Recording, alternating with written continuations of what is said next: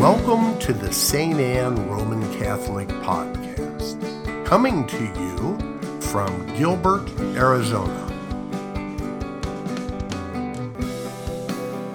We pray that God will bless your time as you listen.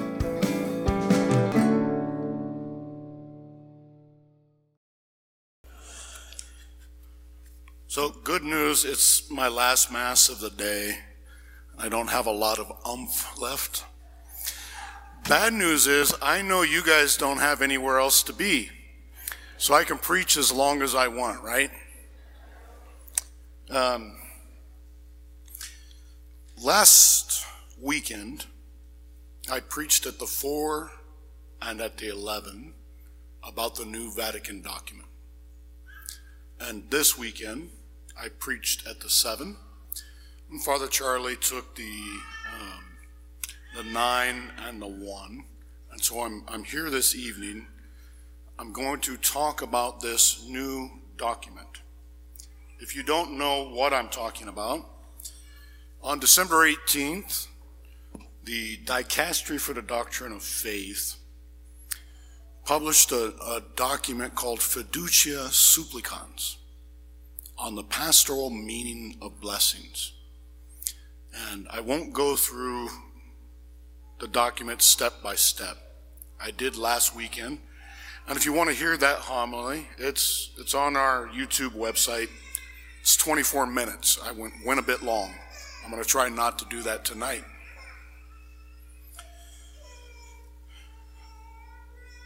The document proposes the idea of a blessing which is non liturgical and non ritual for couples in irregular situations, um, including same sex couples. And so, predictably, all the headlines were Pope approves blessings for same sex unions. It's not quite.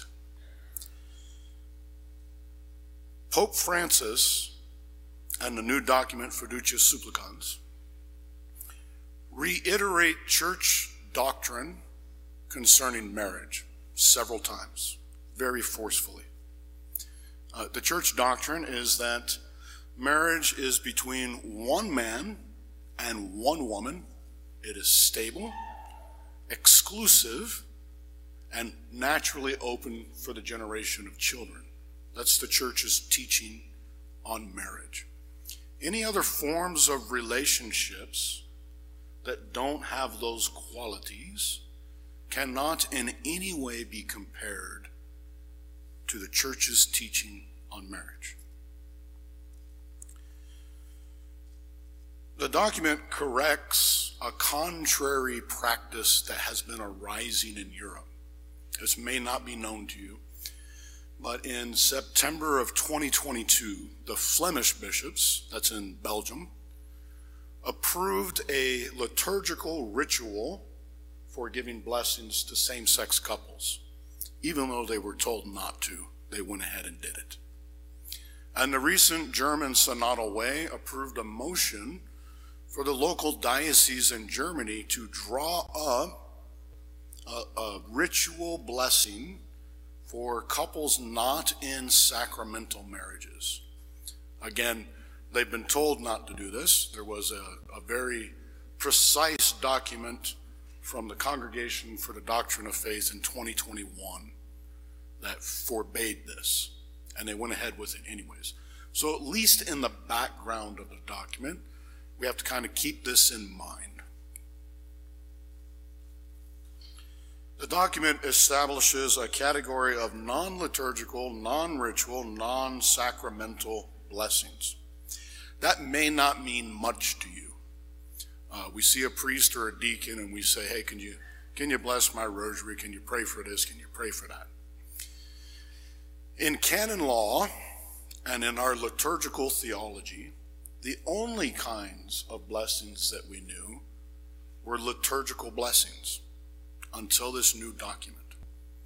Uh, why, why were those the only blessings that we knew? Uh, precisely because liturgy is something that's uh, done publicly for the people or on behalf of the people. And so part of our understanding of blessings, Father Keith doesn't have any magic powers.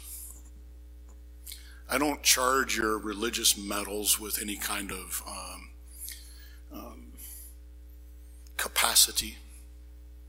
I don't uh, imbue your rosaries with anything from on high. Um, the word blessing in most languages, it means to speak well, to speak good, benedicere, uh, eulogia in Greek. And what we're doing in that instance is we're invoking God. We praise Him for His greatness and because we trust His omnipotence, His omniscience, uh, His goodness, His holiness. We ask Him to look upon this person, place, thing, or event and um, and to use it as a moment to give an actual grace that helps dispose us as Catholics for the fruitful reception of the sacraments. It's another technical um, distinction we make. Sacraments, the ones that Jesus instituted, you know the seven, those give us what's called sanctifying grace. The grace received from that, it actually makes us holy it makes us beautiful. It makes us pleasing to God's eye. Sacramentals, and that's what the blessings that we knew before are, are liturgical, and they obtain from God very specific, particular graces that are not sanctifying graces. In other words, those blessings don't make us more holy they dispose us with grace that helps us to act in such a way that we can receive more fully sanctifying grace when we receive the sacraments. That's how liturgical blessings work. These new pastoral blessings, the non liturgical, non ritual blessings, do not give approval to irregular unions. They don't bless the union. They don't bless the relationship. Um, after receiving one, one isn't suddenly then in uh, a good state with the church on account of this pastoral blessing and they are regulated very carefully by the document. The document Fiducia Supplicans says that um, priests who are not obliged to give pastoral blessings, but are asked to use prudence and wisdom to discern the circumstances where a priest might bestow one of these pastoral blessings and should always be done without giving any cause for scandal or confusion. They're supposed to be spontaneous. In other words, there's no ritual, there's no set form of words, um, there's no uh, kind of dress that we wear, there's, there's nothing in a book for me to look up. They're spontaneous. And so it would be contrary to the decision of the document to arrange a public moment of blessing.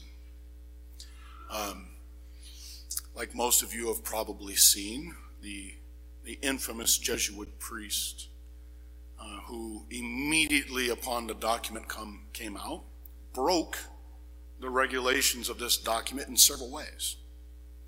One, he made it a public affair. Uh, he, he invited a photographer and a reporter from the New York Times to witness it so that it ended up on the front page. Um, he's the one that initiated the blessing, not the couple. He texted the couple, hey, you want a blessing for your marriage. So he caused both scandal and confusion precisely because he didn't follow what the document said. The couples that ask for these pastoral blessings, couples in irregular situations, that means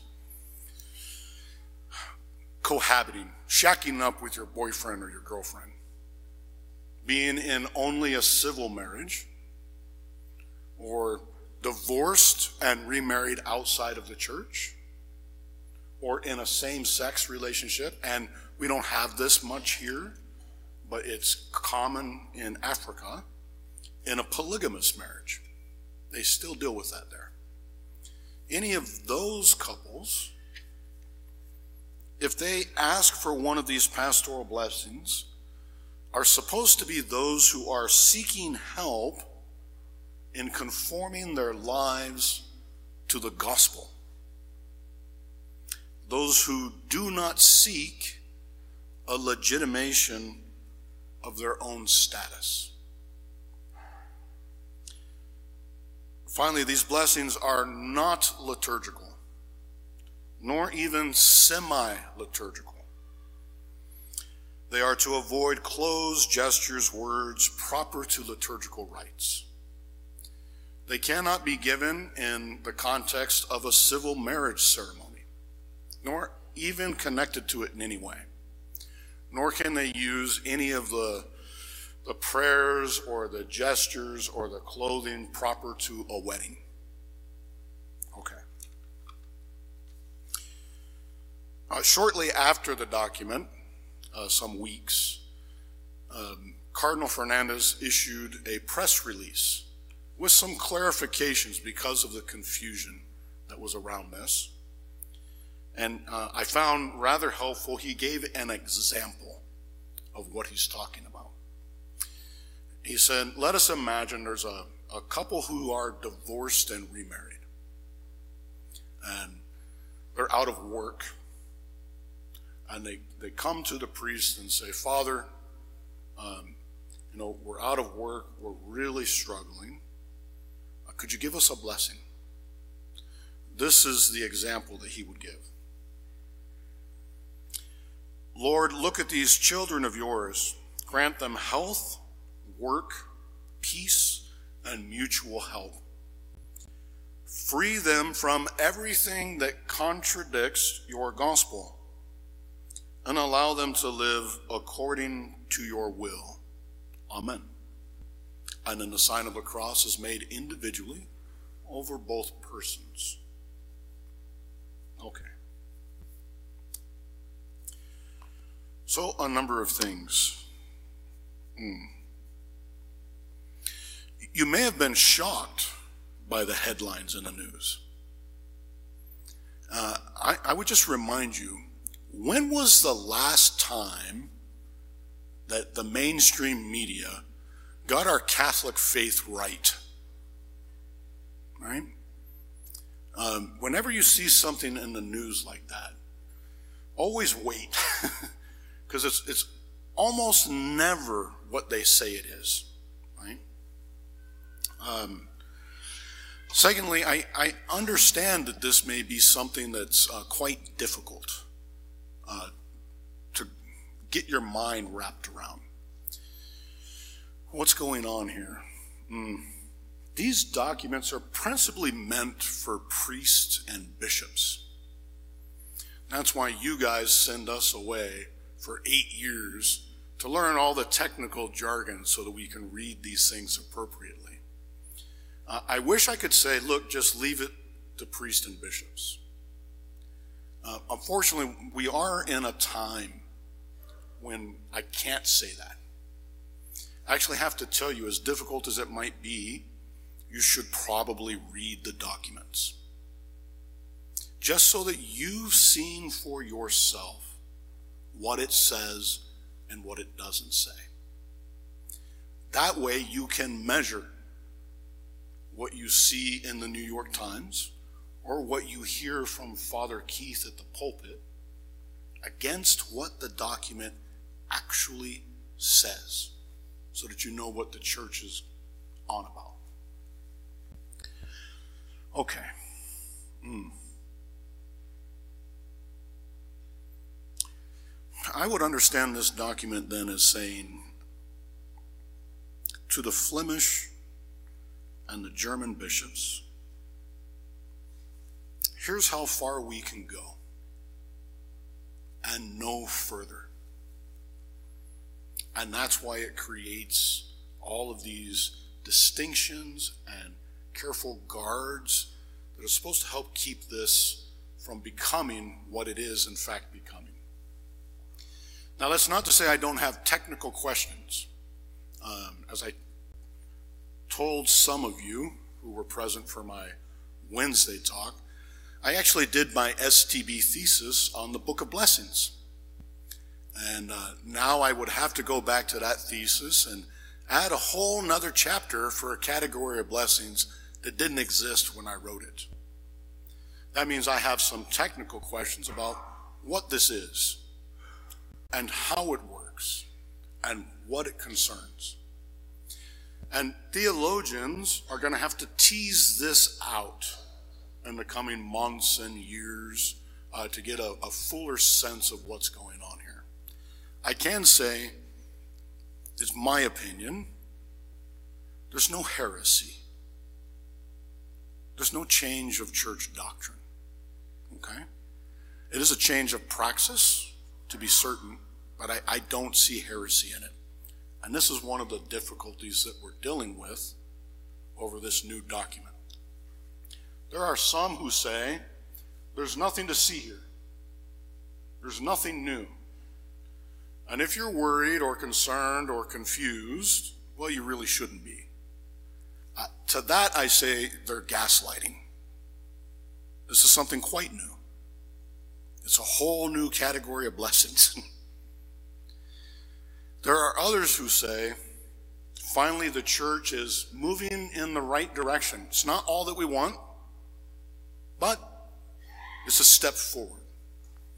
And I say to those people, you haven't read the document. The document couldn't be more forceful that church doctrine concerning marriage has not changed. Okay. Hmm. Let's discuss practically what this looks like. If after Mass, in my vestments, a couple in an irregular union were to come to me and ask me to give them a blessing, I would have to say no. According to the document, the blessings cannot be liturgical or even semi liturgical. And when I'm wearing liturgical garb, it's liturgical. If a couple were to come to me outside of liturgy and say, Father, can you bless my marriage? I would have to say, No, I cannot. The document does not allow me to bless civil unions. That isn't what this is about. If a couple were to say to me, hmm, Father, we just started coming back to church. We've been here for the past three Sundays, and we feel really convicted. We're, we're undergoing a conversion. But, you know, our lives are intertwined. Can you pray for me to follow the gospel, to accept the lights that Christ is leading me? That's the kind of circumstance that the document is talking about. Okay? Understood in that way, I have absolutely no problem with this idea of a pastoral blessing. Okay. Some people are still very concerned about it uh, because they see in it or they suspect in it a kind of incrementalism. Right? Here's what I will say to that I can give you some peace. Whatever my questions on technical matters or my concerns, Uh, whenever the magisterium puts out a document, I read it carefully and closely. And I do my best to interpret it in accordance with the deposits of faith once for all handed to the saints. And if I can't bring about harmony between those things, the problem is usually in me. Why do I say that? The Holy Catholic Church was founded by Jesus Christ, our Savior. It is His and no one else's. He has given the church the promise of the charism of indefectibility. It cannot fail. There's been other times in church history where there's been tensions and confusions and misunderstandings. In the fourth century, somewhere around two thirds of the episcopacy actually held the semi Arian heresy. In the Reformation in England, only three bishops in the whole of England refused to acknowledge the adulterous marriage and to accept the decree of the king's supremacy over the church in England. Only three. In the Middle Ages, there was a schism in the Western church. Three different men claimed to be pope. And we have two saints who chose different popes as the true pope to follow. They weren't sure. There was great confusion. All these things will be resolved. They always are. So, in all things, hold fast to the faith that we have received from the apostles. Stay close to the Holy Gospels. Participate in the divine mysteries of the sacraments. That's where our hope lies. Now, I do have some criticisms of the document, right? Um, putting out a document of this sort without a, a wide consultation with the bishops of the world seems a bit foolish to me. They could have saved themselves some of the storms if the bishops were already prepared for, for what was going to come. And putting it out on December 18th, when pastors are trying to get ready for Christmas, that's pretty imprudent, right? Okay. The final thing I want to say, and I, I think this is really where it's coming from. Uh, Pope Francis, since he's been Pope, has often spoken of going out to the peripheries. Uh, and in this, he's, he's following Jesus. Right? The Good Shepherd leaves the 99 to go in search of the one. He's trying to find a way uh, for all kinds of people to feel like the church cares for them, has something for them, without pretending that we don't believe what it is that we believe, and nevertheless finding some pastoral way to bring them closer to the heart of the church, which is something that we all should want. The goal here isn't to simply just give a blessing and send people on their way. Uh, the goal is to bring people closer to the church, to accompany them pastorally. So that I, as pastor, might say, Why don't you come to my office and talk to me? Let me hear your story. Let me know your situation. Let's see what can be done. We don't want to um, be gatekeepers of a sort. Uh, I don't know too many priests who actually do this, but there does seem to be some out there. We want to welcome people, but not to welcome people without them understanding that the encounter with Christ transforms your life. And that the grace that he offers you is actually sufficient to free you from captivity to every kind of sin. So when we invite people into the church, we're not inviting them, um, go get your life together and become perfect, and then you can be a Catholic. We're actually inviting them, come on in with the rest of us broken, weak, limited sinners and get to know the Lord and His holy gospels.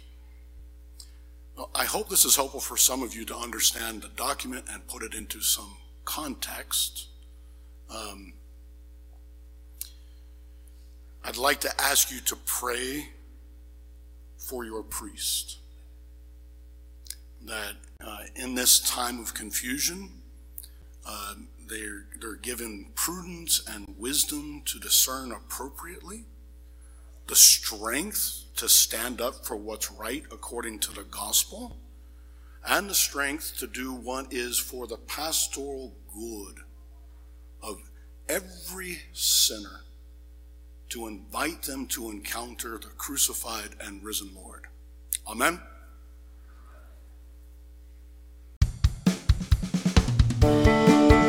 Thank you for listening to the St. Anne Roman Catholic Podcast.